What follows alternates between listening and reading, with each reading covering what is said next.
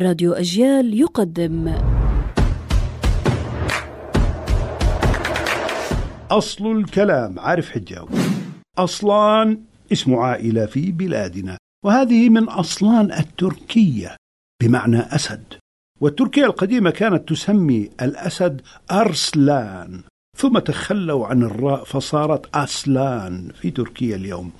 في لبنان عائلة أرسلان.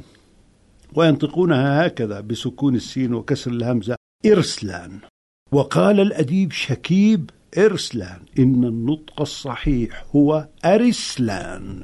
يريد بهذا النطق التخلص من التقاء الساكنين.